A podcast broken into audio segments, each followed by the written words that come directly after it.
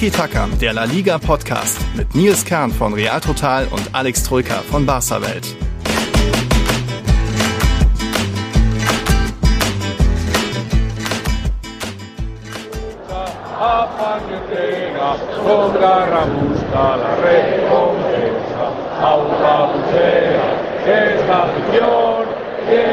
Wow. Wenn ihr sehen könntet, was ich hier sehe, ihr konntet es immerhin hören. Eine sehr schöne Hymne. Ihr hört es von Real Valladolid. Ah, da gehe ich doch gleich mal ein bisschen zur Seite, damit man mich auch versteht. Hier werden die Spieler durchgesagt. Ja, willkommen aus Valladolid. Ich habe mich doch getraut. Ach, hier ist der hier ist der Lautsprecher. Ich habe mich doch getraut, ein freier Samstag, weil Real erst am Samstag spielt, ist ja überall Lautsprecher. Deswegen bin ich mal ja, in ein neues Stadion gefahren. Ich habe mir nicht viel vorstellen können unter der Stadt, unter dem Stadion und bin ein bisschen begeistert. Nicht verliebt, aber das ist schon ähm, sehr empfehlenswert. Mehr dazu gleich später.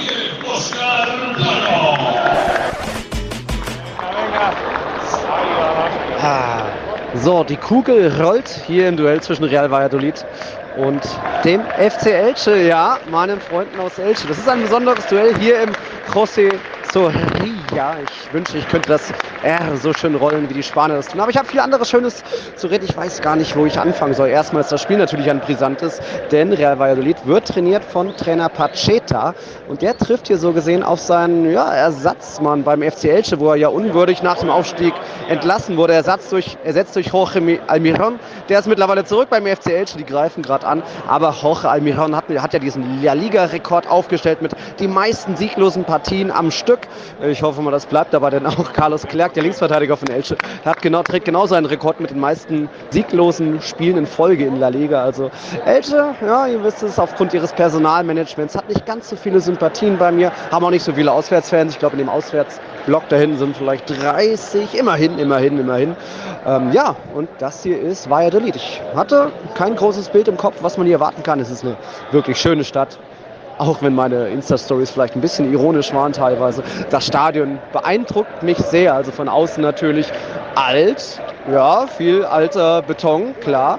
Ist auch gar nicht so hoch, wirkt es, aber viele fr frische Farbe, ähm, viele Farbakzente in diesem typischen Lila-Ton von Real Valladolid. Das mag ich ja sehr, deswegen mag ich ja auch das Stadion vom FC Sevilla so sehr, überall, wo ein bisschen frische Farbe ist. Jetzt übrigens auch bei Rayo Vallecano gesehen, da bin ich ja dann am Montag. Also hier irgendwie das, das äh, José Zorrilla.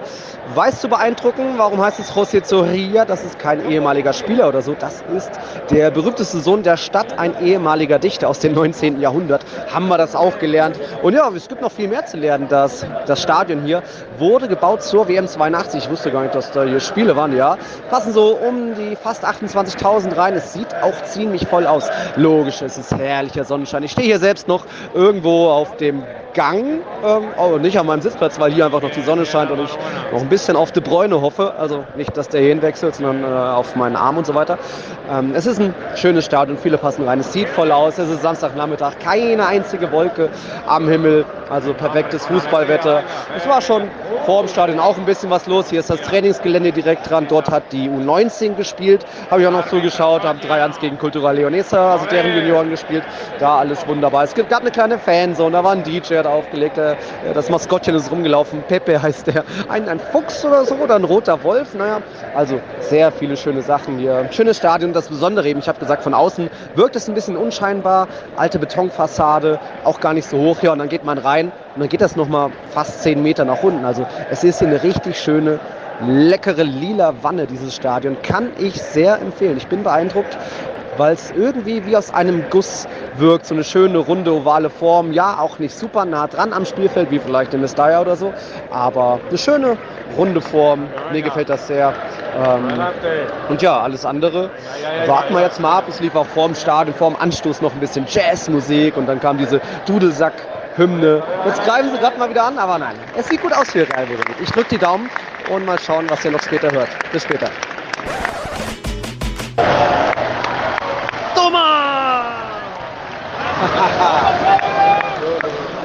Ist es passiert. Bisher hat mir das Spiel sehr gefallen. Valladolid ist eine der Mannschaften, die mutig nach vorne spielen. viele Sprints, viel Hinterlaufen, viele, viele Steckpässe von Plano und Co. Mir gefällt aber auch einer hinten, das ist Javi Sanchez, sein Ex-Madrilene. Der, hatte ich schon auf Social Media gesehen, der erwartet Nachwuchs. Jetzt hat er den Ball unterm Trikot und macht endlich das Ding. Sanchez! Sanchez! Guter Junge, guter Junge. Ja, mir war, es war so das Gefühl irgendwie, 20 Abschlüsse, okay, sag mal 15, da fehlt so einer wie, naja, wie ein Ronaldo, eher 9 vorne, der bestimmt jetzt sich gerade freuen wird irgendwo hier in der, auf der Tribüne. Also, 1-0 für Valladolid, kurz vor der Halbzeit. Das hochverdient. Pacheta zeigt seinem Nachfolger Ersatzmann Bla, wie mutiger Angriffsfußball geht. Vamos! Ihr hört die Schlussmomente.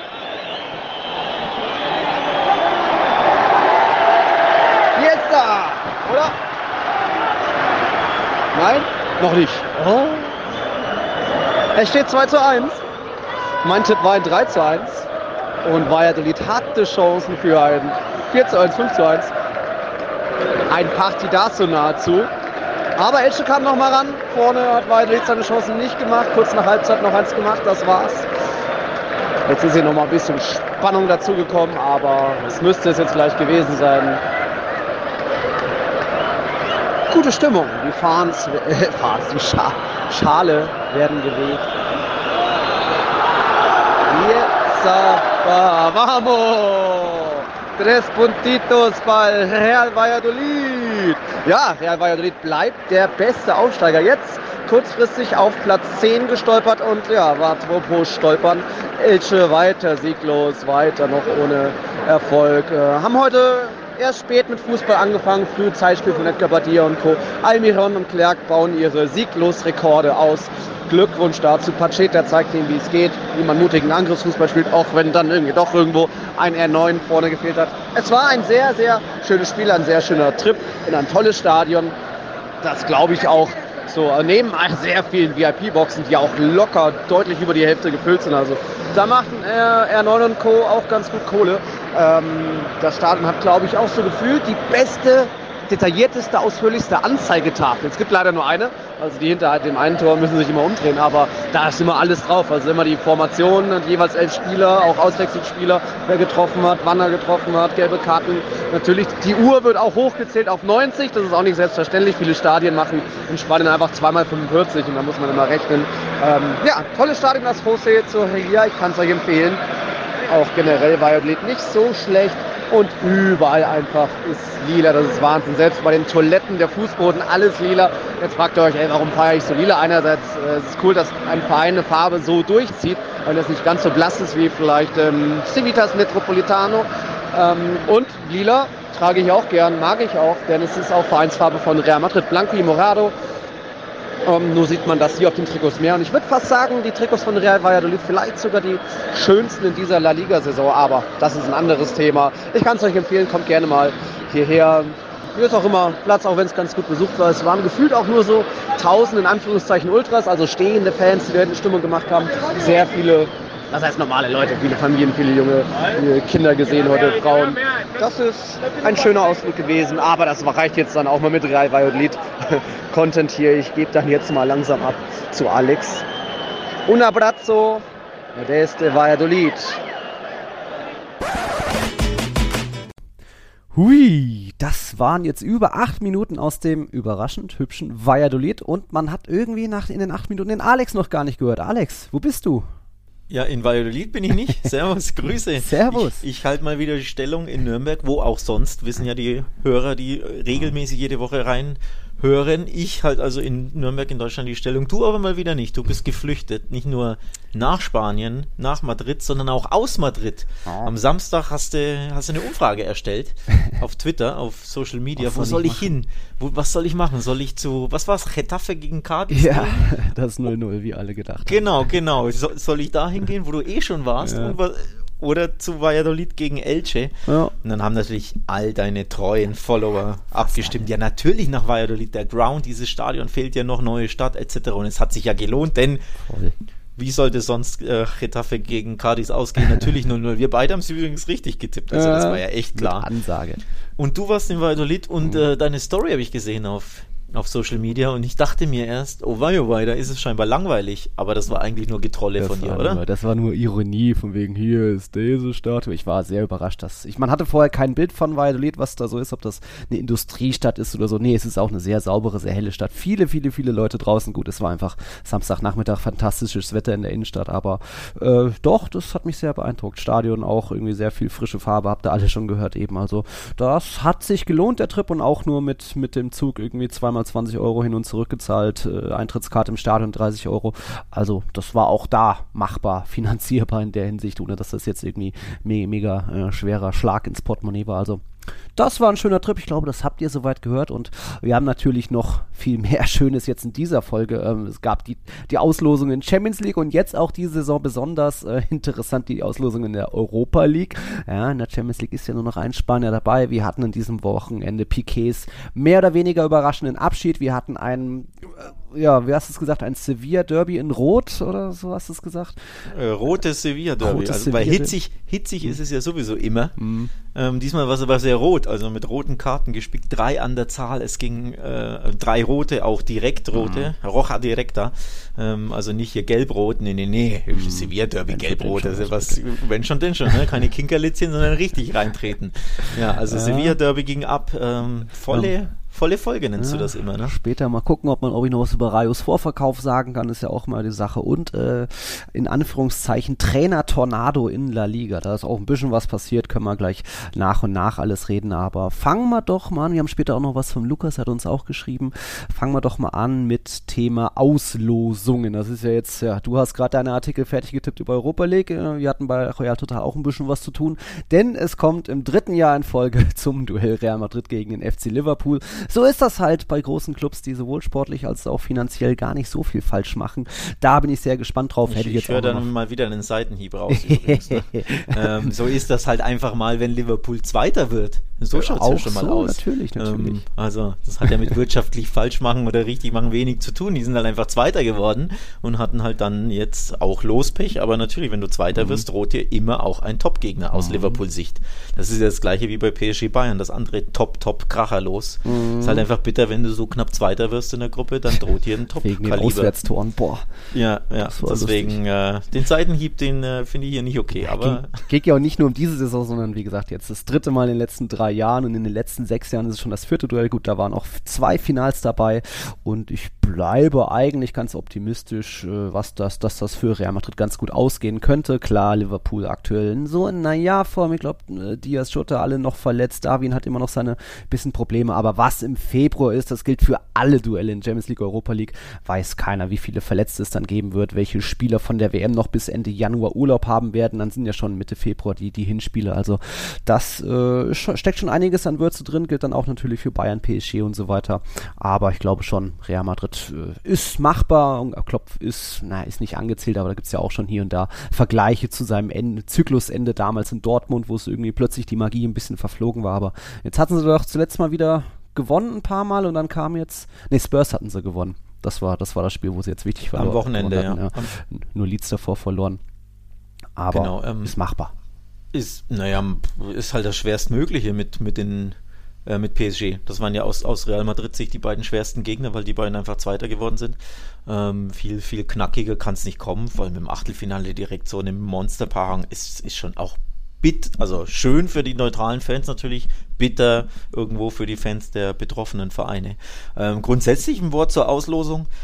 So ausgeglichen war, glaube ich, ein Achtelfinale auf dem Papier vorab noch nie. Ich finde, du hast komplett ausgeglichene Duelle auf Augenhöhe. Ich will jetzt nicht sagen, jedes Duell ist 50-50, aber du hast keins, wo du sagst, boah, das ist ja so klar, dass die Bayern gegen Brügge weiterkommen oder dass Real Madrid gegen, was weiß ich, ne? Höchstens das, äh, So. das Plastikduell Leipzig City, das vielleicht. Ja, aber auch das finde ich Ja. ziemlich, ziemlich knackig, denn Leipzig unter Rose hat sich definitiv stabilisiert. Olmo ist grandios drauf äh, und Kunku kann immer was machen und Man City hat sich jetzt beispielsweise gegen den BVB in der Vorrunde auch recht schwer getan, schwerer als man es erwartet hätte. Von daher finde ich sogar diese Paarung, natürlich ist City der Favorit, aber jetzt nicht so, dass ich sage, die gewinnen 5-0 und 4-0. So, und dann hast du noch Brügge, Benfica, die beiden kleinen Überraschungsteams ähm, aus, der, aus der Vorrunde. Benfica ist sogar Erster geworden. Brügge am Ende ganz knapp nicht Erster, aber um ein Haar wären sie ja Erster geworden, dass die gegeneinander gelost sind. Für beide ein 50-50-Spiel wahrscheinlich. Du hast äh, Liverpool, Real Madrid, definitiv ein 50-50-Spiel der Großclubs. Ich finde auch Chelsea. Genau, BVB Chelsea ist natürlich Chelsea leichter Favorit, aber auch da so gefestigt sind die nicht. Also ich gebe auch da den BVB Chancen. Du hast ein mega Los mit Frankfurt Napoli. Das ist Stimmung. richtig geil. Ähm, ja. Und vor allem Neapel ist jetzt super drauf, aber wer weiß, was im, also Stand ja. jetzt werden sie wahrscheinlich leichter Favorit, weil sie ja, glaube ich, Erster in Serie A sind ohne mhm. Niederlage. Aber Februar kann da alles passieren, vor allem die Eintracht in Europa, die ist ja immer für eine Überraschung gut. Zu allem ähm, fähig, ja. Zu allem fähig. Dann hast du Mi Milan Spurs, ist auch, finde ich, super ausgeglichen. PSG Bayern, das nächste Monster los. Mhm.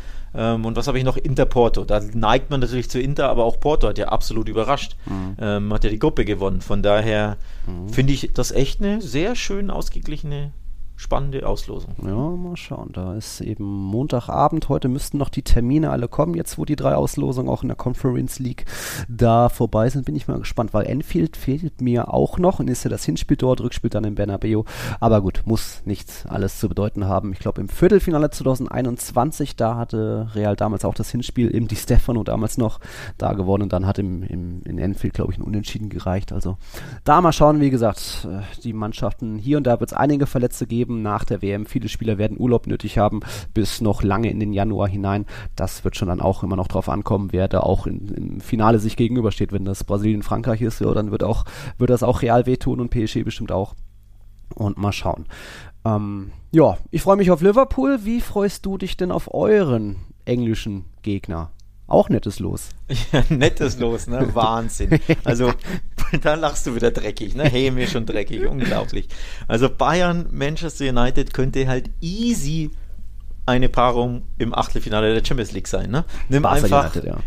ja. nimm einfach Brügge gegen Benfica weg und ersetze durch Barca United, dann hättest du einen, einen Kracher los in, im Achtelfinale der Champions League. Also das ist natürlich bitter für die beiden Vereine, dass sie im zweiten Wettbewerb spielen, im kleineren, dass sie abgerutscht sind, dass sie nicht mehr da sind, wo sie sein wollen. Aber die Paarung, die überstrahlt alles und die wertet den Wett Wettbewerb natürlich auch auf. Klar. Deswegen kann ich sogar verstehen, dass der eine oder andere sagt, na, war ja klar, dass das loskommt, die, die Kugeln waren natürlich wieder angewärmt. Ne? Ne? Natürlich. So, damit aus Europa, äh, aus UEFA-Sicht willst du ja quasi diese, diese mhm. Paarung haben, wenn man ehrlich ist.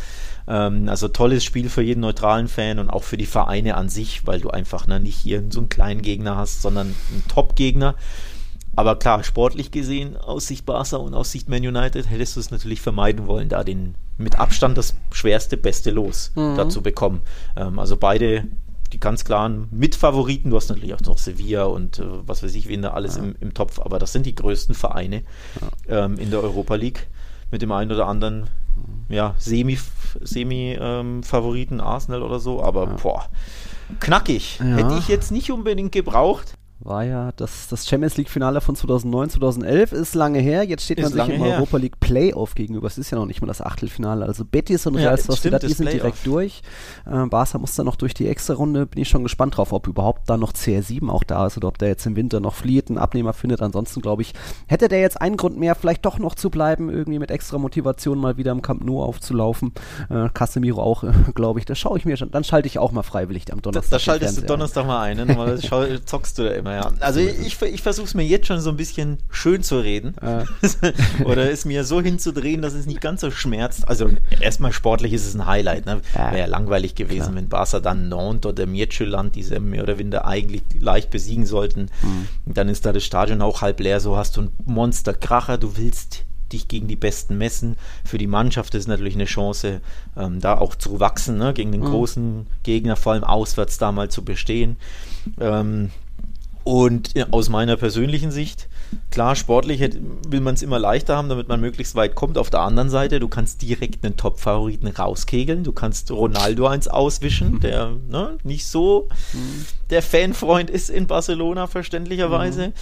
Und aus meiner persönlichen Sicht wenn wir rausfliegen sollten, habe ich wenigstens unter der Woche frei, coverage-mäßig. da, da, muss ich nicht jeden Donnerstag hier. Ne? Also es hat auch, hätte auch Positives, wenn Barca früh ausscheidet. Mal ganz egoistisch betrachtet ja, aus, aus äh, meiner Sicht. Könnt ihr euch auf die Liga konzentrieren. Ja, ja, ist schon in dieser Saison mit so viel Belastung und engen Plan Nicht verkehrt, ja. Wir haben noch den FC Sevilla, die treffen auf die PSV aus Eindhoven. Die haben zuletzt Ajax geschlagen, sind dadurch auf Platz 1 geklettert in Holland. Also das ist auch interessant. Ich glaube, PSV hat auch gegen Arsenal schon gewonnen. Das Ah, Luke de Jong Derby. oh, stimmt, das ist ein. Luke de Jong war ja, Ja. bei Sevilla, wurde dann erst ausgeliehen zu Barca. Ist, ist aber jetzt wieder bei Eindhoven, war davor schon bei Eindhoven. Das ist das Luke de Jong. Übrigens, übrigens das Luke de Jong Derby hätte ich mir für Barca auch gewünscht. Das wäre cool gewesen. Wär Und dann lass ihn in der 90. einköpfen für BSW. Das, dann hätte es auch gut gepasst. Ne? Mhm. Aber ja, ähm, ein paar schöne Lose. Also auch sportlich wirklich interessant. Ah, okay. Warten wir mal die Termine ab, was wir da machen. Oder hast du irgendwie großes Interesse nach Manchester auch zu reisen? Warst du doch bestimmt auch noch nie, oder? Äh, Habe ich tatsächlich. Ah, Ähm, ähm, Europa League an sich äh, Hm. kitzelt jetzt so die meine Reisefreudigkeit normalerweise nicht heraus, weil es einfach ja dann doch nur die Europa League ist, aber andererseits Hm. Ja. im Old Trafford ist schon auf der Bucketlist.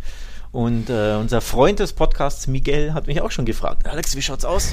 Äh, Geht immer schnell so Nachrichten nach einer? Auslosung. Äh, und deswegen, er hat mich auch da ein bisschen drauf gebracht. Ja. Ja, stimmt, dieses Stadion fehlt mir noch. Ähm, muss man ja eigentlich mal Logisch. besucht haben. Ich weiß nicht, ob die Stadt jetzt unbedingt eine Reise Mhm. wert ist, da im äh, Nicht so Indust- schön wie Valladolid. Ja, nicht ganz so schön wahrscheinlich. Im Industrie, was ist es, Nord, Mhm. Nordwesten Englands, aber zumindest Old Trafford. Und dann ist es ein Kracherspiel, dann ist es ja auch das Rückspiel. Also da geht es ja dann um alles. Ach so, Rückspiel ist im Camp Nou. Ah, ja, bei euch. Okay. Ja, Hinspiel Ah. ist äh, im Camp Nou, ist ein bisschen ein Nachteil auch. Ne? Rückspiel zu Hause ist immer, würde ich sagen, ein Vorteil. Ähm, Ach, Moment, jetzt ja, habe ich es nicht ganz verstanden. Also zuerst in Barcelona, Genau. dann genau. Manchester. Okay, also Rückspiel Old Trafford. Das heißt, in, in dem Spiel Ja, geht es ja. dann auch um die Wurst. Das macht es ja dann auch nochmal lukrativer, Mhm. dahin zu reisen. Also deswegen, ich halte es mir mal offen. Und je nachdem, wann ist denn äh, Liverpool, Real Madrid? Stell dir vor, das ist in der gleichen Woche. Und die Städte trennen, ich glaube, eine Stunde oder so. Uh, Oh. uh, äh, ja, okay. Ja. Ja. Äh, keine Ahnung, wie da die Playoff-Termine liegen, aber ja, Rückspiel eben Bernabeu, vielleicht äh, liegt das, ist das ja Also interessant allemal. Hm, schauen wir mal, okay. Ähm, um jetzt gleich langsam zum nächsten Thema zu gehen, äh, vielleicht bleiben wir noch beim FC Sevilla oder generell beim Thema neue Trainer in La Liga. Da ist ja jetzt auch in den letzten Tagen wieder einiges passiert und ich hatte ja schon öfter mal gesagt, Jorge Sampaoli äh, überzeugt mich noch immer nicht. Die haben sich jetzt natürlich noch einen Punkt im Derby erkämpft und das dann letzt, letzten Endes auch verdient, auch wenn er sich da bei Gudel bedanken kann mal wieder. Ähm, Sampaolis Bilanz ist jetzt aus neun Spielen zwei Siege, vier Unentschieden, drei Niederlagen. Das die Siege war dieses 3-0 gegen Kopenhagen, was auch gut 0-3 hätte ausgehen können. Und auf Mallorca hat auch Gudelsch einen rausgehauen. Ähm, es gibt dann noch andere neue Trainer, über die wir jetzt auch mehr und mehr reden. Wir haben Kike Setien. Vier Spiele, ein Unentschieden, drei Niederlagen. Da gab es jetzt wohl schon erste Kike-Wette-Ja-Rufe im Stadion. Also Kike, hau ab. Rufe. Mal schauen, ob der sich noch in die, in die äh, WM-Pause retten kann. Jorge Almiron ist ein Faktor. Ähm, der hatte fünf Spiele, null Siege, zwei Unentschieden, drei Niederlagen bei 5 zu 10 Toren. Immerhin, das erste Spiel hätte er ja eigentlich gewinnen müssen. Das war dieses 2-2 in Valencia, wo ihnen ja das 3-2 aberkannt wurde, weil vorher irgendwie der Vorteil und so weiter. Und dann gibt's jetzt auch noch neuen Trainer in La Liga äh, bei Celta Vigo passiert. Da musste Carlos äh, Eduardo Codet gehen und jetzt ist Carlos Carvalhal da. Der hat direkt mal eine Niederlage kassiert. Also, vier neue Trainer in La Liga. Und das macht insgesamt deren Bilanz jetzt aus 19 Spielen zwei Siege, sieben Unentschieden, zehn Niederlagen. Warum sind die neuen Trainer so meiner Meinung nach erfolglos? Was meinst du? Ja, zuerst einmal äh, Stichwort erfolglos. Erfolglos. Almiron nie ein Spiel mit Elche in der ersten Liga gewinnen können. Bei seinem ersten Stint nicht. Echt da auch noch nicht? Nee. Ich dachte, der er hatte hat nie- wenigstens mal eins davor. Nee, der hat nie. Du hast, du hast doch selber, glaube ich, getweetet, dass äh, mit Almiron und äh, Carl, Carlos Clerc kann Elche nicht gewinnen. Das Ja. sind die beiden, die nie ein Spiel gewonnen haben in der ersten Liga mit ihrer Mannschaft. Also In Clerc, der Folge ist das glaube ich. jetzt. Oder? Wie bitte? In Folge war das jetzt. Also Almiron steht jetzt bei 21 Spieltagen ohne Sieg. Klerk auch im Jahr nochmal mehr. Aber ich glaube, in seiner ersten Amtszeit Almiron hat, glaube ich, nie ein Spiel gewonnen als Trainer. So, ich hatte einen Tweet gelesen. Ja, erste Amtszeit, hier ist ein Sieg. Oh, Pokal. Und nochmal Pokal. Ach du Scheiße, der hat ja tatsächlich. Das sag ich doch. So, das ist der erfolgloseste Coach vielleicht in der Geschichte überhaupt, also des Vereins wahrscheinlich mindestens, wer weiß, vielleicht schlimmer noch. Ähm, er hat nie ein Spiel gewinnen können und jetzt auch nach nicht mal einem Monat wieder entlassen. Also wir hatten Genau. uns ja eh gewundert, du noch mehr als ich, Mhm. warum der da wieder angeheuert wurde. Oder das ja in der, ich glaube, vorletzten Folge kurz erklärt, diese Hintergrundstory, die du mit einem Kollegen ja Mhm. ne, besprochen hattest oder wie das war. Ähm, warum der da an, überhaupt angeheuert wurde über den Berater und über den Präsidenten, die sind Genau, irgendwie Praganik. Ja. irgendwie verklüngelt miteinander und dies und das. Also eh schon komische äh, Mhm. Anheuerung. Und jetzt nach nicht mal einem Monat und fünf Spielen ohne Sieg direkt wieder entlassen. Immerhin haben sie sich, äh, haben sie ja erkannt oder gestehen sich ein, dass das ein Fehlkauf war oder ein Fehl, ne, eine Fehlanstellung. Ja, wobei es wohl auch mehr eine freiwillige Selbstentlassung war. Ja, ja, wohl auch- na ja, also hm, das kommuniziert man immer so. Ja. Kein Mensch geht da freiwillig nach fünf Ja. Spielen wieder als Trainer, das kannst du ja vergessen. Also von daher, nee, sie haben einfach den Fehler eingestanden, der, Ja. der hat da nichts zu suchen, der hat ja auch vorher, Hm. also es hat keinen Sinn, keinen großen Sinn gemacht, den da zu holen. Bin ich gespannt. Ähm, ich habe schon Hm. erste Tweets gesehen, äh, ob Borderlass nach Elche geht. Einer davon von einem Fake-Elche-Account. Willkommen, willkommen im Elon Musk-Zeitalter, sage ich da nur. Da hat wirklich jemand das Elche-Wappen sich auf Mhm. Twitter äh, in den Account reingeladen und sein, sein Twitter-Handle wirklich auch Elche umgenannt und sogar Mhm. El Elche FC. Also sieht alles original aus und hat da aber tausende Likes und Retweets kassiert mit Bienvenido Borderlass. Mhm. Und ich habe es nur ganz kurz während der Auslosung so überflogen in meiner Timeline und dachte mir, oh shit, die haben den geholt. Also selbst ich bin kurz drauf äh, reingefallen. Immerhin habe ich es glücklicherweise nicht mit Tiki-Taka geretweetet. Ja. Aber ja, ich weiß nicht, ob das jetzt reiner Fake ist oder ob der gehandelt wird, aber Ja. mög, also aus Elche Sicht gäbe es schlimmere Trainer. Ja, Ähm, ne? Paco Lopez oder so gibt. Ich glaube, das wird jetzt alles in der WM-Pause entschieden. Ähm, Elche selbst hat kommuniziert vom wegen, dass jetzt erstmal Sergio Mantecon die Mannschaft interimsmäßig übernimmt. Das war bisher so eine Art technischer Leiter. So weiß ich auch nicht, ob das jetzt ideal ist, aber gut. Elche hat noch ein Ligaspiel, dann noch Pokal am Wochenende. Da müssen sie sich irgendwie reinretten, aber wie du schon sagst, da war schon sehr viel Dubioses bei dieser Almiron-Rückkehr wieder dabei. Es hat mich äh, dran erinnert, damals, äh, wie, wie auch Christian Groß zum FC Schalke gekommen ist. Einfach nur mehr durch Kontakte, durch irgendwie gute, gute ja, Freundschaft, vielleicht so, wer war das damals, Horst Held oder so, dass nicht immer das Sportliche vielleicht im Vordergrund steht, dass er vielleicht nicht das ideale Match war für die Mannschaft.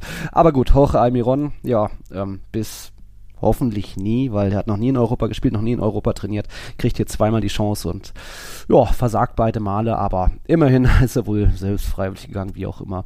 Der FC Elche da eben weiter erfolglos Tabellenletzter, wie gesagt auch viele andere neue Trainer, Kike Setien auch noch keinen Sieg geholt, da gibt's die Rufe.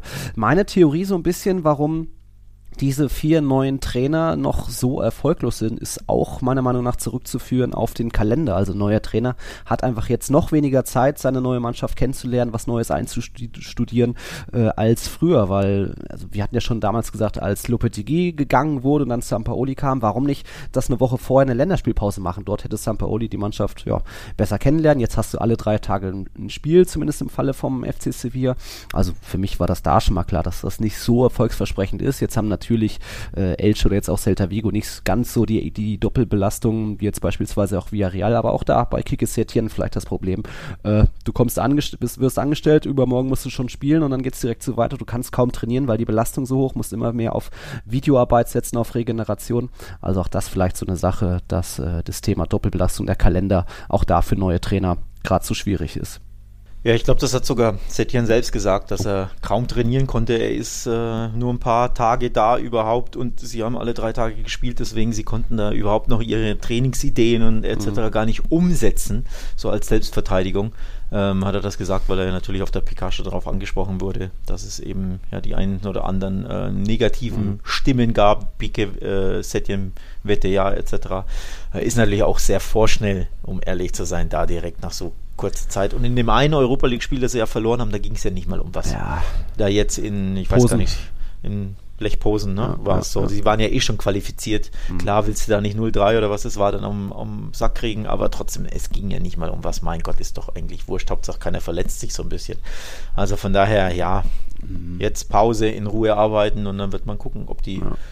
Ergebnisse sich einstellen. Aber es ist verfrüht. Mhm. Also bei Almiron war es wahrscheinlich nie verfrüht, aber bei Setien äh, ist es schon ein bisschen verfrüht, da direkt nach der Demission zu oder die zu fordern. Aber auch da hat man ja das Thema, da war jetzt, ist jetzt zwei Jahre raus gewesen, hat sich nur um seine Kühe ge- gekümmert, ist jetzt auch schon 64 Jahre alt, nichts gegen alte Trainer, siehe Agire, siehe Ancelotti und andere auch, aber wenn du erstmal so raus bist aus dem Game, ja, er muss jetzt dann auch liefern, aber gut, WM-Pause und dann mal gucken, wie es danach weitergeht.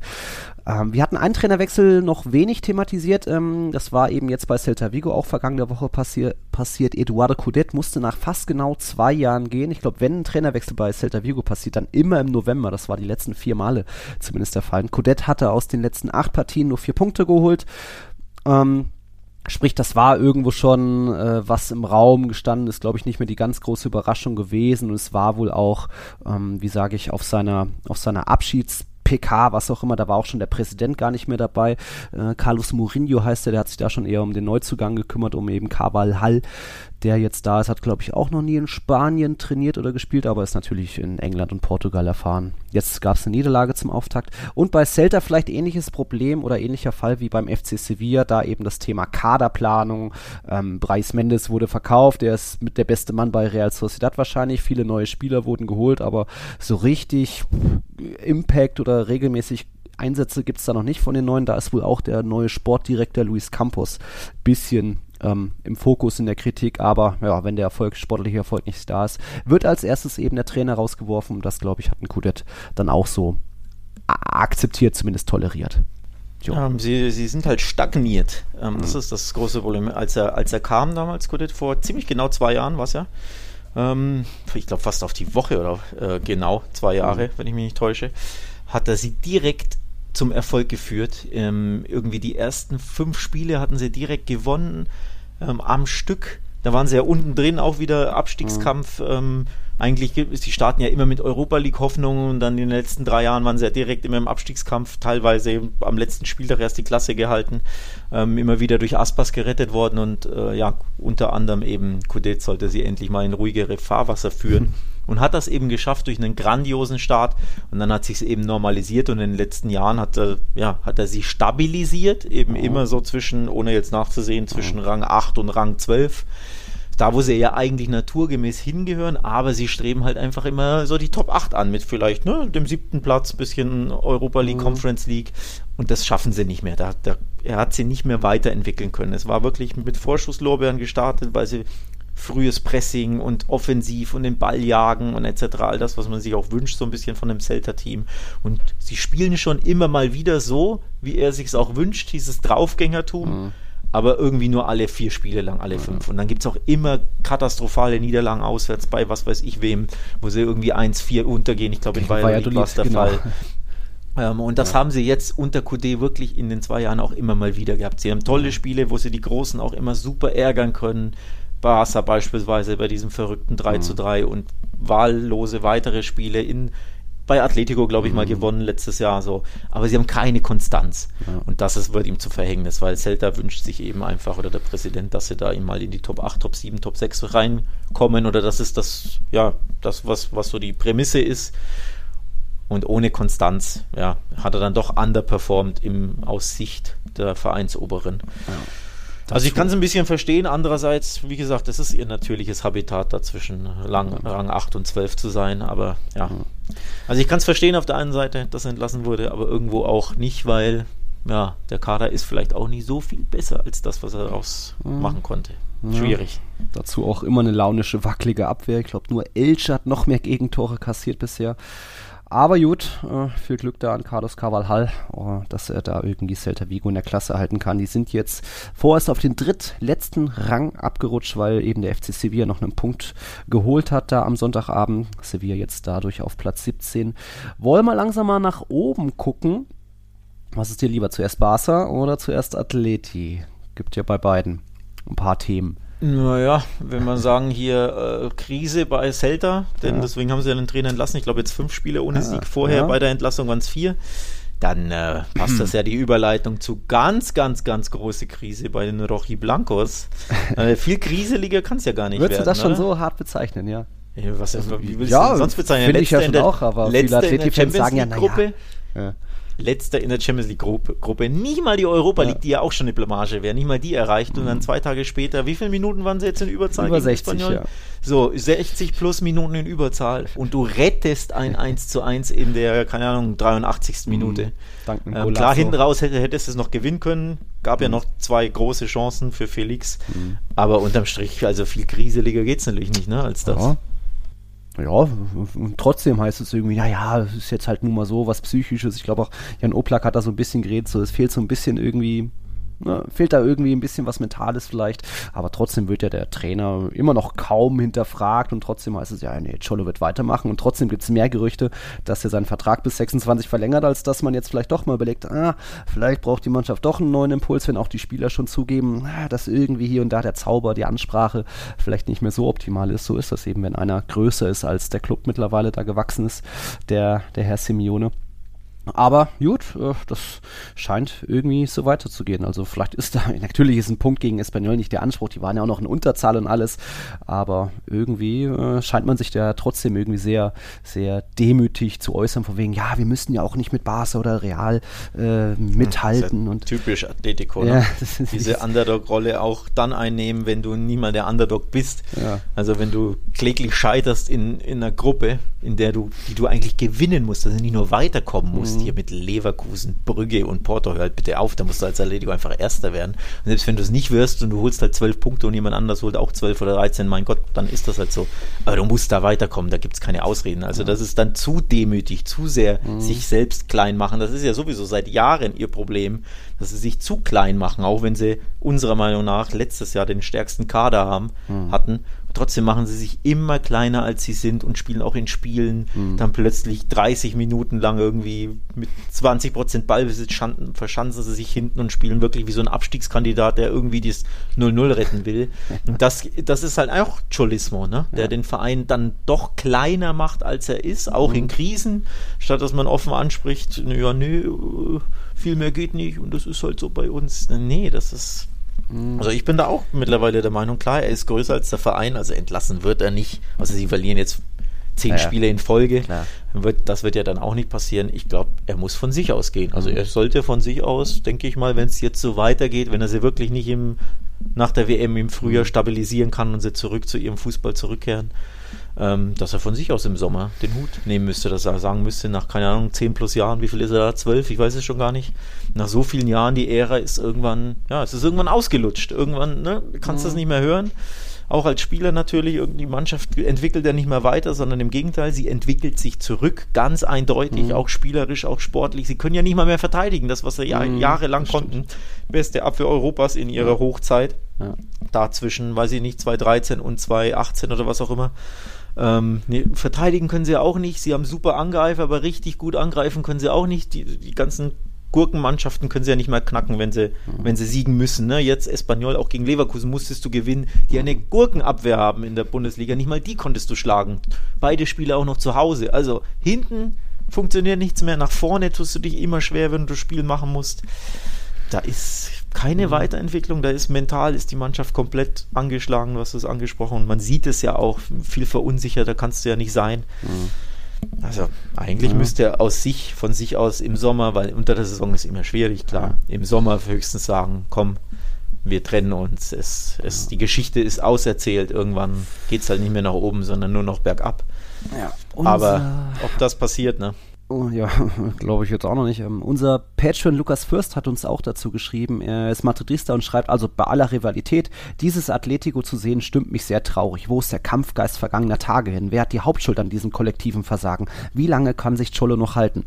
Äh, Hauptschuld? Gute Frage, weil irgendwie wurden jetzt nicht Großspiele abgegeben, aber auch nicht äh, der Kader komplett auf links gedreht. Es ist mittlerweile sogar ein Rechtsver Rechtsverteidiger da mit Molina und trotzdem irgendwie kommt man nicht vom Fleck und irgendwie, ja, mal Morata nicht, mal zündet Griesmann nicht. Ich, es scheint irgendwas Mentales zu sein, aber trotzdem, ja, wie Alex auch schon sagt, Cholo kann sich nur selbst entlassen. Ob er das tun wird im Sommer, sehr unwahrscheinlich, auch wenn jetzt vielleicht WM-Pause wäre, vielleicht theoretisch auch Zeit dazu, aber das glaube ich nicht. Dem, dem es zu gut da. Er ist ja der, der ähm, meistverdienendste Trainer der Welt. Und er, glaube ich, hält das noch eine Weile aus, weil so groß ist der Druck auch nicht. Wobei jetzt ja auch, das war ja auch ein großes Zeichen, äh, was wir auch schon öfter gesagt haben, die Stimmung im Club ist anders. Da gab es diese, diese Aktion mit Mario Hermoso und so weiter. Und jetzt eben die Frente Atleti, die Ultras hinterm Tor, waren ja, glaube ich, die erste Halbzeit waren sie nicht. Da kam dann erst in der Pause oder so aus Protest, um da mal ein Zeichen zu setzen. Also, ja, das, die Stimmen häufen sich äh, gegen Cholo, aber es sind, glaube ich, immer noch viel zu wenig. Mal schauen. Ähm, ja, da vom Krisenathleti zum ja, aktuellen Tabellenführer. Das Montagsspiel steht ja noch aus.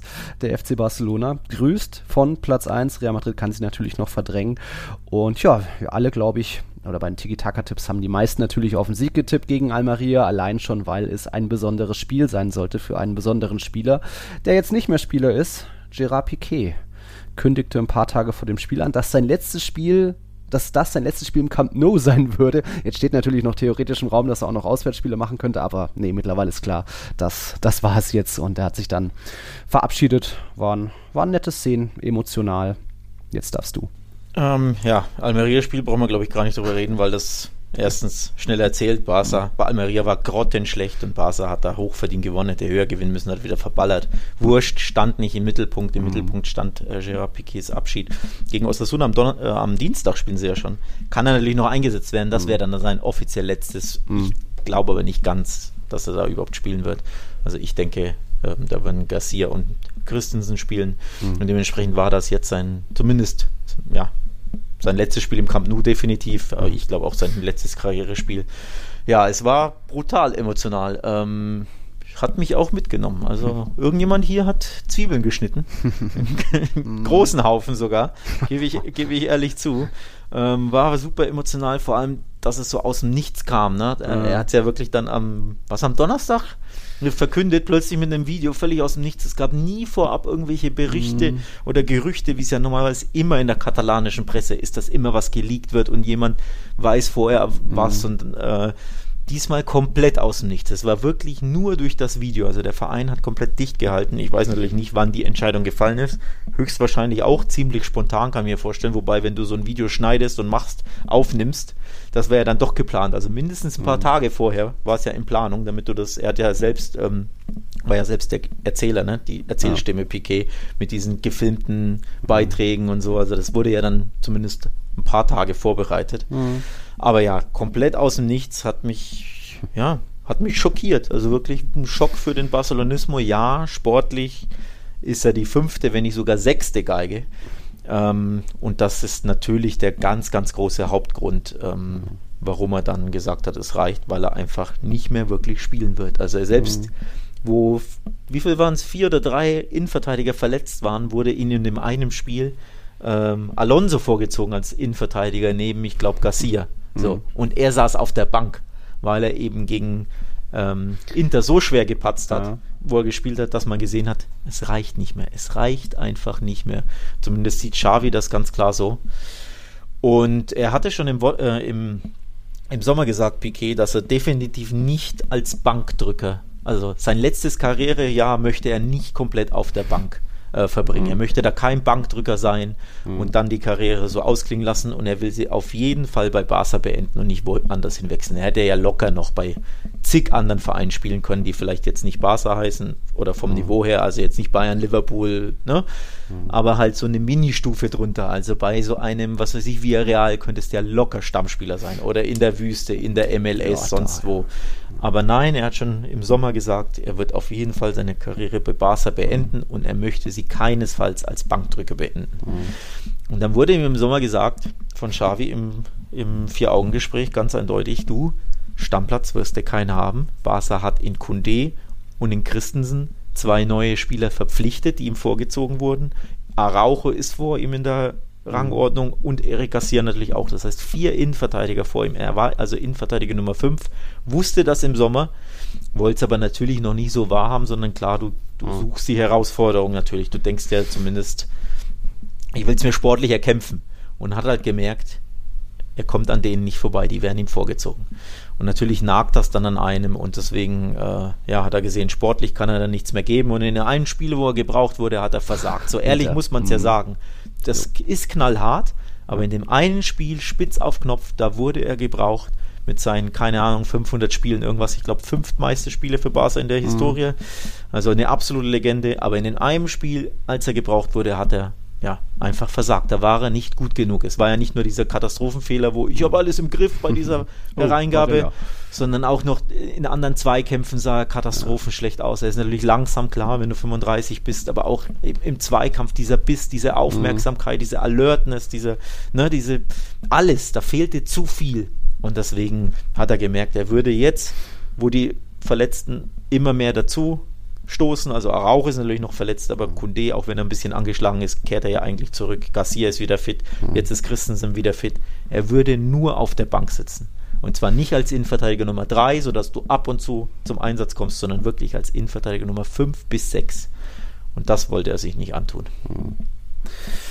Ja, ähm, war natürlich auch ein Zufall, dass sein Abschied bekannt gegeben wurde. Ich glaube, an dem Tag, wo in Spanien ein neues Sportgesetz oder so verabschiedet wurde, dass aktive Spieler keine äh, Turniere oder so mehr aus äh, veranstalten dürfen. Da war ja Piquet auch mit ein paar Firmen, irgendwie beim Davis Cup und irgendwie Ligue 1 Rechte hat er gehabt und FC Andorra. Ich glaube auch, das war vielleicht noch ein Grund. Und wenn ja, es ist ja eher der Supercup, ne? Supercup ähm, auch noch, siehst du ja. Den Supercup mit Cosmos, das ist ja mit, mit Rubiales, diese ja. Mauschelei oder diese Absprache. Wir hatten ja darüber berichtet berichtet im Podcast, dass er da ja mit Cosmos diesen Supercup da eingefädelt hat nach Saudi-Arabien und dann nimmt er daran teil. Mhm. Ähm, das ist ja das. Aber das ja, ist ein schwieriges Thema, weil so, so, so ein Sportrechts- Experte, da bin ich jetzt nicht, ja. um dazu, ob das jetzt auch mit ein Grund ist. Ähm, könnte natürlich sein, aber super undurchsichtig. Was aber definitiv, glaube ich, ein Grund oder eine, eine Sache ist, die wirklich vorgefallen ist, dass der Verein nicht traurig drüber ja, ist. Ja, Champions League. Dass, ähm, ja. Dass Piquet ähm, zurücktritt, weil er diesen aufgeblähten, aufgeschobenen Monstervertrag von Bartomeu hat. Er wurde ja, ja gestundet, so wie bei Frankie, bei Ter Stegen, mhm. bei Longley auch, aber der wurde ja verliehen. Mhm. Und bei Piquet, ich glaube, das waren die großen vier Namen, dass er damals, als Corona begann und als sie schon die, die großen Probleme hatten, haben sie es gestundet, ihr Gehalt, also mhm. weite Teile in die Zukunft geschoben, jetzt 2022 plus und dass er jetzt der Großverdiener ist, weil jetzt dieses gestundete Geld fällig wird. Mhm. Und dadurch belastet er diesen Salary Cap. Und das ist ja das große Problem für Barca. Ja. Sie konnten ja mit Ach und Krach nur die Lewandowskis und Kundés dieser Welt überhaupt registrieren durch ihre vier Hebel, mhm. weil eben Piquet und der andere ist eben unter anderem De Jong, die die Gehaltsmasse so belasten. Und bei De Jong, klar, der ist immerhin sehr wichtig, aber Piquet ist halt Innenverteidiger Nummer 5. Der macht ja, wenn sich niemand verletzt, macht er ja keine fünf Spiele unter Xavi, normalerweise. Hart Feuer. formuliert. Das heißt, du bist Großverdiener, wirst aber nicht gebraucht, du spielst nicht. Er belastet also das Gehaltsgefüge brutal. Und deswegen hat ihn Barca, glaube ich, schon so ein bisschen, äh, ich will jetzt nicht sagen gedrängt, aber schon, äh, wahrscheinlich schon irgendwie dazu ja. ermutigt, du, wie schaut's denn aus? Du würdest nur auf der Bank sitzen so und wir bräuchten ja den Salary Cap, wir müssten da ein bisschen Gehalt sparen, um da auch ähm, ja, vielleicht nochmal neue Neuverpflichtungen tätigen zu können. Man will ja Bernardo Silva be beispielsweise. Gavi ist, glaube ich, nicht mal bei der ersten Mannschaft registriert ähm, weil man ihn nicht Was? registrieren konnte wegen der Kohle. Ja, der ist, glaube ich, ich glaube, der hat immer noch, noch. ich glaube immer noch einen Jugendspielervertrag, weil man den Vertrag nicht registrieren konnte, den neuen. Wow. Ähm, so, und deswegen das Gehalt hat einfach Barca gedrückt, da brutal mhm. ähm, belastet. Und ja, also es war auch ein Mitknackpunkt für sein Karriereende jetzt, dass er nicht komplett noch, noch mal ein halbes Jahr nur auf der Bank versauern will und sein Erbe beschädigen will mhm. und gleichzeitig belastet er den Verein. Also er kommt dem Verein auch entgegen und er hat auch irgendwo die Schnauze voll und natürlich ist das auch äh, ja, bitter für ihn selbst, dann nur auf der Bank die Nummer 5 zu sein in der Innenverteidigung. Also Laporta definitiv, wir haben es auf Barca gecovert, in in Zitaten angedeutet. Dachte, ja, Piquet hat uns geholfen und er weiß, in mhm. welcher Lage wir sind und so. Also die Finanzen haben definitiv mit eine Rolle gespielt bei der Entscheidung. Ja, wie ich immer sage, da wurde ja bestimmt das Champions League Viertelfinale einkalkuliert und wenn dann da diese 20, 30 Millionen fehlen, oh, wo kriegen wir jetzt das her? Ach gut, wir können uns ein bisschen viel Geld durch Piquets äh, Rücktritt sparen, ist das schon natürlich auch ein Faktor. Na gut, ich denke, man wird trotzdem noch viel von ihm hören. Er ist ja sowohl politisch als auch wirtschaftlich sehr engagiert durch seine ganzen auch Unternehmen und Firmen. Wie gesagt, FC Andorra hier und äh, hat mit die Ligue 1 Rechte vertrieben und eben mit Rubiales hier bester Kumpel.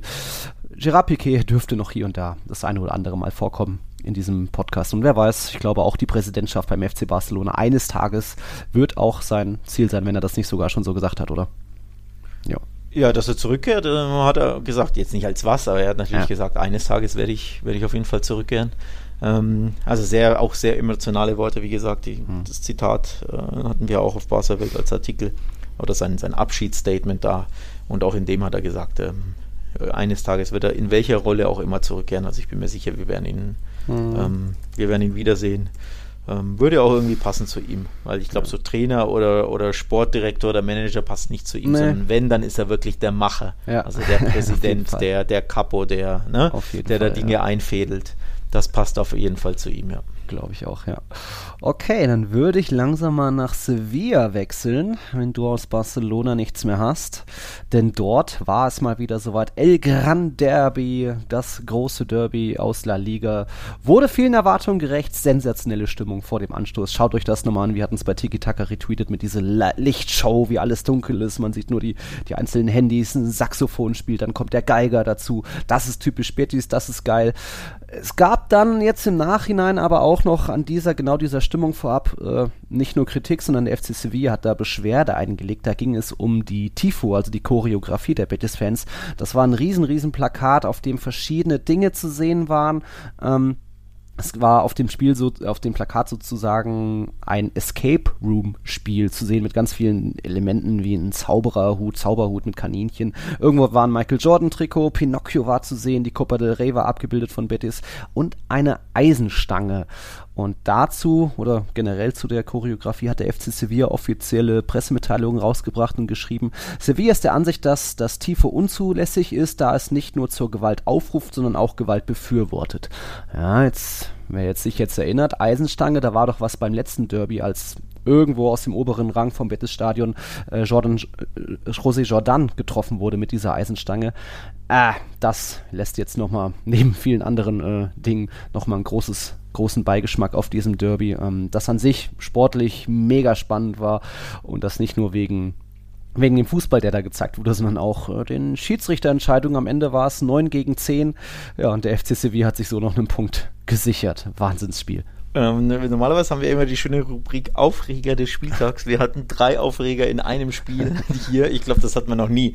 Ähm, also die, komplette Rubrik Aufreger des Spieltags können wir mit einem Spiel abhandeln. Wahnsinn. Wobei die Frage natürlich, waren es so sehr Aufreger? Also ich die letzte rote ist ähm, ganz glasklar für mich Iglesias. Das ist definitiv rot, wie er ihm da auf den Knöchel steigt. Der Ball ist woanders. Das ist brutal, das ist überhart, das muss rot sein. Kurios übrigens, alle drei roten Karten wurden durch den VAR ja erst signalisiert. Also der Schiri hat ja jeweils nicht rot gegeben. erst gelb. Jeweils immer der, Schi der, der, der VAR schickt ihn an den, an den Screen und dann revidiert er, ändert seine Entscheidung jeweils rot. Bei zweien bin ich ganz klar auch bei rot. Also die letzte von Iglesias für mich brutal rot. und die auch erste die erste. Genau, das ist auch, das ist ja auch verrückt. Ich glaube, er will es nicht so wirklich. Also er will ihn, also will es im Sinne von, natürlich will er ihn faulen, aber er will ihn nicht komplett umholzen im Sinne von ihn verletzen, sondern ich glaube, er wollte taktisch faulen quasi. Ähm, aber du kannst nicht auf Kniehöhe reingrätschen Mit offener Sohle. mit offener Sohle, ohne Intention überhaupt den Ball zu spielen. Also selbst wenn die Intention wäre, den Ball zu spielen, wäre es überhart. Aber das will er ja nicht mal. Er will ihn ja wirklich nur umhauen. Auch wenn ich glaube, er will ihn taktisch faulen. Mhm. Also so taggen, wenn du weißt, was ich meine. Ne? So, so berühren, damit er so. Aber nein, du kannst so nicht um, äh, einsteigen. Von daher natürlich die Aufregung bei Montiel groß. Übrigens, der eine Katastrophensaison spielt. Also, dass der Ja. Fehler gemacht hat. Wir wählen ja am Saisonende immer eine Top 11, keine Flop 11, aber in meiner Flop 11 wäre. Mit Jetzt schon. Oh. Jetzt schon, mit, glaube ich, dem ein oder anderen Athletikspieler wahrscheinlich. Aber Katastrophe. Also das ist rot, weil verrückter, wie er da einsteigt, gesundheitsgefährdend, lass ihn irgendwie das Knie wirklich Ja. erwischen. Ja, Du genau. kannst ihm ja das Knie durchtreten. Ja. Also das ist rot. Ähm, bisschen Mhm. hart finde ich die von Fake hier, um ehrlich Ja. zu sein. Ähm, klar, auch er schlägt aus mit dem Ellbogen, aber ich glaube, es ist eher dieses Kein Schlag, ist halt lass, lass mich in typische- Ruhe, lass Mhm. mich los, äh, weil der klammert ja, glaube ich, der andere Spieler oder kommt so von hinten so ein bisschen und, und nervt ihn so und geht in den Mhm. Zweikampf und ich glaube so, er geh weg, lass mich so in die Richtung. Also ich bin mir nicht sicher, ob ihm Volker eine mitgeben will. Andererseits, es ist halt auch Fekir, ne? Also Ja. der weiß ja auch immer, was er da macht. Das Sein Ruf eilt ihm da voraus. Ja, ja. Er hat in den letzten vier Saisons fünf Platzweise, fünf Platzverweise sich geschnappt. Keiner in Europas Top-Ligen hat mehr. Auf Platz zwei folgt unter anderem Longley mit jeweils vier. Auch interessant. Aber ja, Fekir, man, der, jeder Schiedsrichter weiß, äh, dass ein Fekir, der öfter auch eine kurze Zündschnur hat und dass er provozierbar ist. Und das war nicht nur das letzte Mal gegen Athletik da der Fall, wo er noch äh, ausgerastet ist. Da ist er jetzt auch nicht ausgerastet, aber wenn schon ein Feke diese Bewegung macht, dann ist ein, dann gehen bei dem Schiedsrichter die Alarmglocken los. Es war auch erst gelb und dann sagt der, der Videoschiedsrichter, schau es dir nochmal an. Es sieht dann unglücklich aus, es ist eine harte Entscheidung, aber ja, es ist wieder so eine Armbewegung da, nach hinten muss man nicht pfeifen, aber ja. Naja, pfeifen musst du schon, du musst nicht rot Nicht- geben nicht unbedingt. rot, aber auch hier, ich meine, fangen wir an mit, mit was der Spieler macht. Ja, warum macht das denn überhaupt? Warum grätscht Montiel auf Kniehöhe rein? Das musst du ja nicht. So, warum schlägt Fekir aus mit dem Arm? Das musst du ja auch nicht. So, also du bist ja selbst schuld in dem Moment, wo du mit einem Arm ausschlägst, per se. so. Und dann natürlich besteht dann immer die Gefahr, im Zeitalter das war, wo alles in diesen Superzeitlupen überdramatisch aussieht, dass du dann rot kassierst. Ich bin trotzdem der Meinung, wenn er die erste rote nicht gibt für den FC Sevilla, gibt er, glaube ich, die zweite rote nicht für Fekir. Ich glaube, das war so eine, so eine, ich will jetzt nicht sagen Konzessionsentscheidung, weil es war ja keine komplett falsche Entscheidung. Aber ich glaube trotzdem konditioniert wurde diese Entscheidung durch die erste rote. Und wenn du da einmal an den Bildschirm gerufen wirst, ist ja immer, ich habe es glaube ich in der letzten Folge gesagt, dieser psychologische Druck auf dich. Ne? Der war, dein Kollege korrigiert ja quasi oder sagt dir, äh, dein, dein Call war nicht so, wie du ihn gesehen hast, guckst dir nochmal an. Das heißt, du hast ja immer diese automatische Korrektur im Hinterkopf, so wegen, oh, ich habe mich ja falsch entschieden. Der schickt mich ja zum Bildschirm, damit ich es nochmal ansehe. Und dann zu 80, 90 Prozent korrigierst du die Entscheidung im Sinne von, du überstimmst dich selbst und triffst die härtere Entscheidung oder die andere Entscheidung. Ähm, das spielt auch mit, mit rein, also diese Psychologie da bei diesem Call. Aber nochmal, ganz falsch war es jetzt auch nicht. Und vor allem, wie Fekir danach ja doch ausgerastet ist, ihn eigentlich mit beiden Armen vor die Brust schlagen möchte und ihn in letzter Minute die Handbremse zieht und ihm doch nicht schl- zuschlägt, irgendeinem Spieler, kurz nachdem er rot zieht. Das war typisch Fekir, weil dem brennen immer die Sicherung durch. Und hätte er da wirklich zugeschlagen oder zugeschubst und der andere lässt sich fallen, wie es ja Fußballer immer machen, sieht er halt nochmal rot nach der roten und wird vom Spieler gesperrt. Also da hat er Glück im Unglück so ein bisschen. Mehr oder weniger, ja. Mal wieder ein sehr hitziges Sevilla-Derby mit da eben drei roten Karten. Ähm, es ist jetzt, man merkt auch immer, wir haben glaube ich öfter mal schon gesagt, Betis, Sevilla sind auch Mannschaften, die manchmal ein bisschen übermotiviert sind. Betis ist jetzt die Mannschaft mit den meisten roten Karten in der Liga, sechs Stück, genauso wie der FC Retafe. Cadiz hat fünf, die haben ja auch beide bei dem 0-0 dreimal rot gesehen. Sevilla folgt mit vier. Äh, Osasuna auch vier, die haben aber sogar noch die meisten gelben Karten. Also Sevilla, Betis, ja, manchmal einfach ein bisschen übermotiviert, nicht ganz auf den Punkt motiviert, wie das war bei Lopetegui schon immer die Sache, dass sie eher darauf achten, äh, den Elfmeter rauszuholen, Ocampos oder irgendwie dem Gegner noch weh zu tun und letztens gab es Papo Gomez gegen Valverde und so weiter. Naja, aber Sevilla hat dann eben sich dann noch irgendwo einen Punkt erarbeitet, logisch, sie waren in Überzahl und Betis hat es nur noch darauf angelegt, irgendwie die Führung zu halten. Sevilla hat ordentlich gepresst, kam aber auch wirklich so richtig zu Chancen kamen sie nicht, zumindest hatten sie im Strafraum von Betis nicht so viele Kontakte und dann musste es wie gegen Mallorca die Brechstange her. Damals schon Gutjelch das 1-0 irgendwie äh, aus 30 Metern rausgehauen und jetzt auch, was hat der denn für eine Schusstechnik auf einmal? Wo holt der denn so Dinger? Hätte ja danach nochmal, war ja noch an die Latte, das Ja. Ding. Boah. Richtig geil. Er hat wirklich, ich glaube, das fast identische Tor schon damals geschossen. Wirklich einen Strahl, der Ball rotiert in der Luft gar nicht. Absolut unhaltbar, absolutes Traumtor. Und dann hat er so viel Selbstvertrauen, dass er aus dem Stand so ein Ding an die Latte per Halbwolle schießt. Das war ja auch schon geil. Und in der 95. mit dem letzten Schuss der Partie hat er wirklich den, ja, den, den, den Sieg auf dem Fuß und dann schießt er aber zu zentral, dann hält ihn äh, Bravo auch stark. Und danach wird sofort abgepfiffen und er sinkt da nieder und, und realisiert erst, shit, das war die Riesenchance, so ein halber Elfmeter, weil es ja sehr zentral im 16er, äh, ja, im 16er war. Ähm, einfach einen Meter nach links oder einen Meter nach rechts, dann schießt er da wirklich das 2 zu 1 nach. Also offensiv gefällt er mir definitiv wesentlich besser als defensiv. Defensiv äh, wurde ja zuletzt oft eingesetzt als Innenverteidiger, weil die so viele Verletzungsprobleme hatten und da war er völlig überfordert, unter anderem gegen City. Aber in dieser offensive Rolle am 16er, wo er zu den Schüssen ansetzt, da wow, also da war richtig gefährlich der Mann. Guter Mann. Ja, er ist schon trotzdem auch umfunktioniert irgendwie vor dem Mittelfeld in die Abwehr. Da äh, gefällt er mir jetzt trotzdem noch besser als irgendwie ein Rekik oder so. Das macht er schon okay. Natürlich jetzt nicht die gelernte Position. Aber er wirkt zumindest als einer von den den Spielern, die am meisten, so was weiß ich, irgendwie mit Leidenschaft dabei sind, am meisten irgendwie leiden, hatte dann, ich weiß nicht, ob der geweint hat nach dem Abpfiff, aber es war schon ein sehr frustrierter so, äh, Griff, Griff in, in sein Gesicht. Also er scheint so ein bisschen Sevilla da zu tragen und ja, zumindest hat der äh, Sampaoli schon irgendwie drei Punkte beschert, zwei gegen Mallorca und jetzt noch den einen gegen Betis, von dem her ist er da aktuell vielleicht einer der wichtigsten Spieler. Weil weiter leider bit, bit, bitter für Betis, dass die jetzt ähm, auch seit 2018 immer noch keinen Derby-Sieg in der Liga eingefahren haben. Es gab in dem Zeitraum sechs Niederlagen für Betis und zwei Unentschieden, jetzt das zweite. Alle hatten, oder fast alle, hatten bei den Tiki-Taka-Tipps auf Betis-Sieg getippt. Ein paar natürlich auch auf Unentschieden hier. Sven, Antonio, Fede Valverde, Johannes. Ja, richtig gemacht. Ich weiß gar nicht, was du hattest. Aber ja, schade. Betis hatte die Chance, auf Platz 3 zu klettern an Atletico vorbei. Jetzt sind sie punktgleich, bleiben aber davor erst auf Platz 4. Uns hatte noch Lukas geschrieben zum Thema Platzverweise. Jetzt hatten wir da die drei im Derby, wir hatten die drei bei, bei Getafe und Cadiz und dann gab es noch zwei andere, also acht Platzverweise an diesem einen Ligaspieltag. Meinst du, das ist ein Rekord oder? Äh, Glaube ich nicht.